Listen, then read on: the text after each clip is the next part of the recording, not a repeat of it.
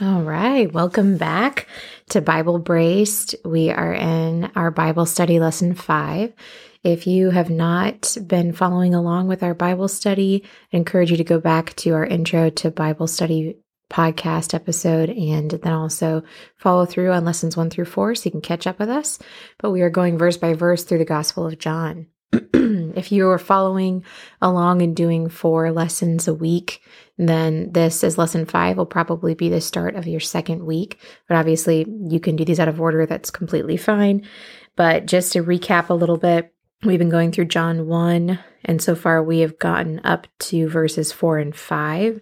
And our focus this last lesson in lesson 4 was on the idea of in him and Jesus was life, and this is both physical and spiritual life.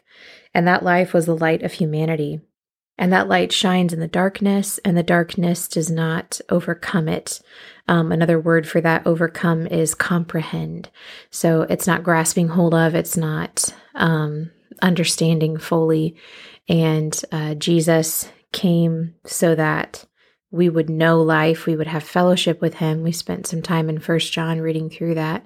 And that is the goal of this book, the Gospel of John, so that um, we would know Jesus Christ, the Son of God. It says John wrote these things so that we would believe on him and so that by believing we would have life in his name. So all these things are tied together it's very exciting to kind of see the continuity of scripture and to see how there's a crescendo building as you spend time in other passages that are saying the same thing from a slightly different vantage point. And that's really exciting too. So we're coming out of verses four and five. Um, in him was life, and the life was the light of humanity, and the light shines in the darkness, and the darkness does not overcome it. So, heading into verse six, if you are running out of space on your paper, then make sure you start a new sheet. Don't forget to have your column on the right hand side, that narrow strip that you cut in half, and um, have distractions in the top column, further study ideas in the bottom column. That way you can jot a quick note and get right back into our study together. And if you are starting a new page, don't forget to summarize what we studied last time on the top of left of your page under background as we head into this new period of verses. And as we write down verses six through, let's see, we'll probably go down through verse eight. So let's do verses six through eight at this time period. And if you need to pause me, that's fine. But let's go ahead and write those verses out. All right, so a man came sent from God whose name was John.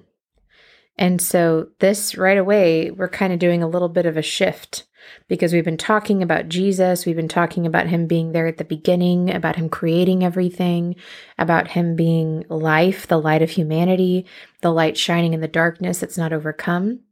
And then suddenly it's almost like we back up a little bit and go down a different road. Um, because now we here we see a man came sent from God whose name was John. This one came for a witness in order that he could testify about the light so that all would believe through him.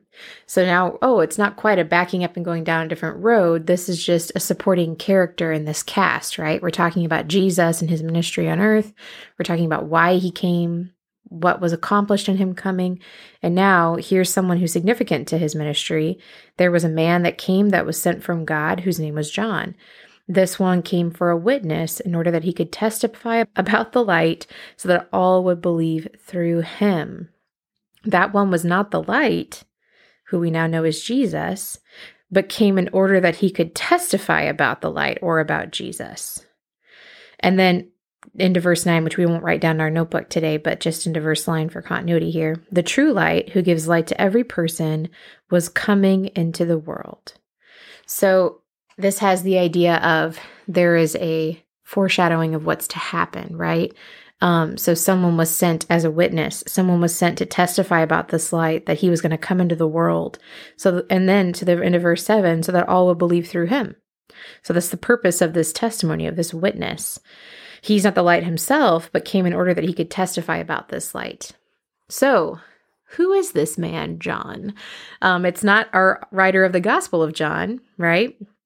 um, because he actually references himself throughout the Gospel of John as a disciple, as the one who Jesus loved. We'll get into that as we study this.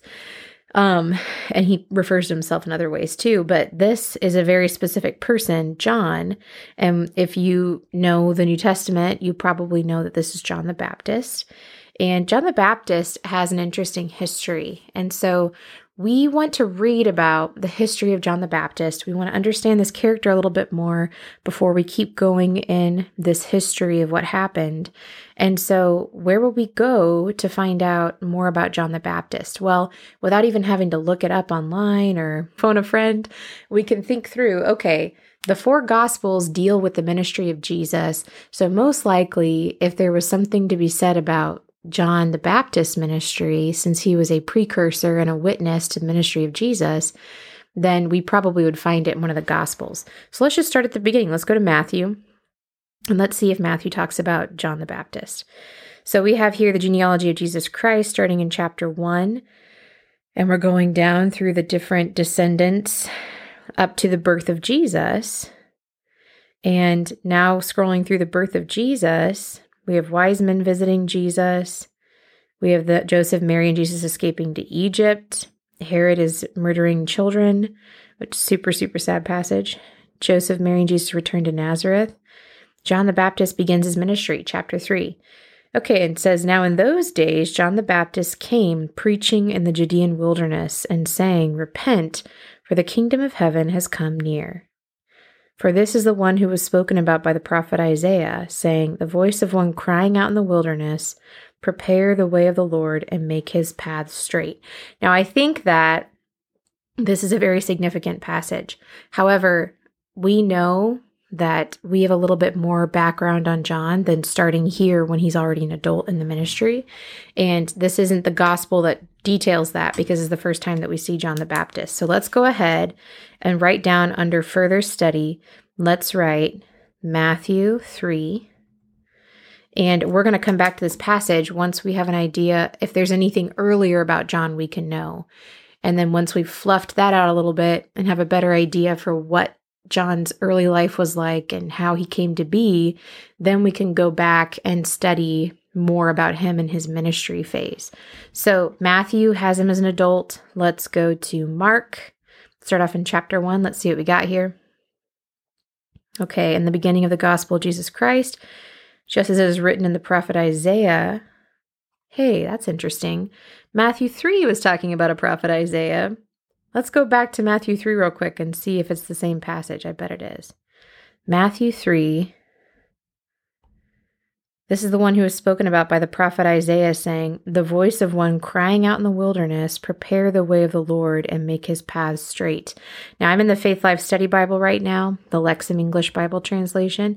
And at the end of this quotation, there's a little A hyperlink I can click on. And it says a quotation from Isaiah 40, verse 3. So let's write that down under further study. Isaiah 43. We're going to get to this later, but not yet. Not quite yet because we're trying to learn about John the Baptist as a baby, okay? So we'll get there. Let's go to Mark 1 again. Mark 1 says, Just as it is written in the prophet Isaiah, Behold, I am sending my messenger before your face, who will prepare your way the voice of one shouting in the wilderness, Prepare the way of the Lord and make straight his paths. Now, this, I'm going to click on this little hyperlink, and as we assumed, it's from the prophet Isaiah chapter 40, verse 3, just like the other one was. So that's very interesting. John was there baptizing in the wilderness, proclaiming a baptism of repentance for the forgiveness of sins. Now, we want to read more about this, but not yet because this is him as an adult again. So let's go ahead and write down for further study Mark 1. And now we're going to keep going. What's the next gospel? It is Luke. So let's go to Luke 1. Here we see Luke's opening, since many have attempted to compile an account concerning the events that have been fulfilled among us. He's writing to Theophilus, who um, he also writes the book of Acts to. So that's kind of a side note. Luke wrote Luke and Acts. So let's keep going down here to verse 5. Aha, the prediction prediction of John the Baptist's birth.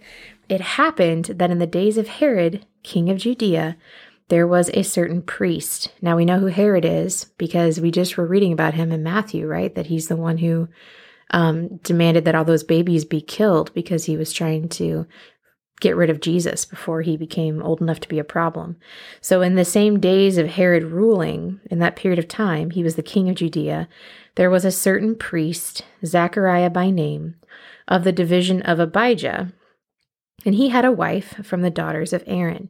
So, really quickly, we're kind of like, well, who's Zechariah? Right now, all we know about Zechariah is he's a priest, so he's from the tribe of Levi. And he's of the specific division of Abijah, which, if we followed that up, if we double click on Abijah and we pull him up and click more, we can see that Abijah was a founder of the eighth class of priests, as found in First Chronicles 24, verse 10. We're not going to go there right now, but that's just kind of interesting side note. So it's like a subset of the tribe of Levi. It had to do with this class of priests. This is where Zechariah is coming from. And then it says he had a wife from the daughters of Aaron, and her name was Elizabeth. So, a wife from the daughters of Aaron, so she's from the tribe of Levi also. Her name's Elizabeth. And verse 6 says, And they were both righteous in the sight of God, living blamelessly in all the commandments and regulations of the Lord. And they did not have a child, because Elizabeth was barren. And they were both advanced in years. Okay, so they're both advanced in years. Um, they didn't have a child, and the text is showing us that they were too old to have one at this point. Um, their time of childbearing was behind them. Okay, so Elizabeth was barren, she was without children.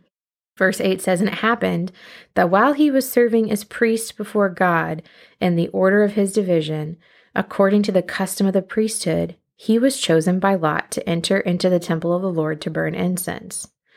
And the whole crowd of the people were praying outside at the hour of the incense offering. So Zechariah has been chosen by Lot, um, as according to however their custom was at this time period.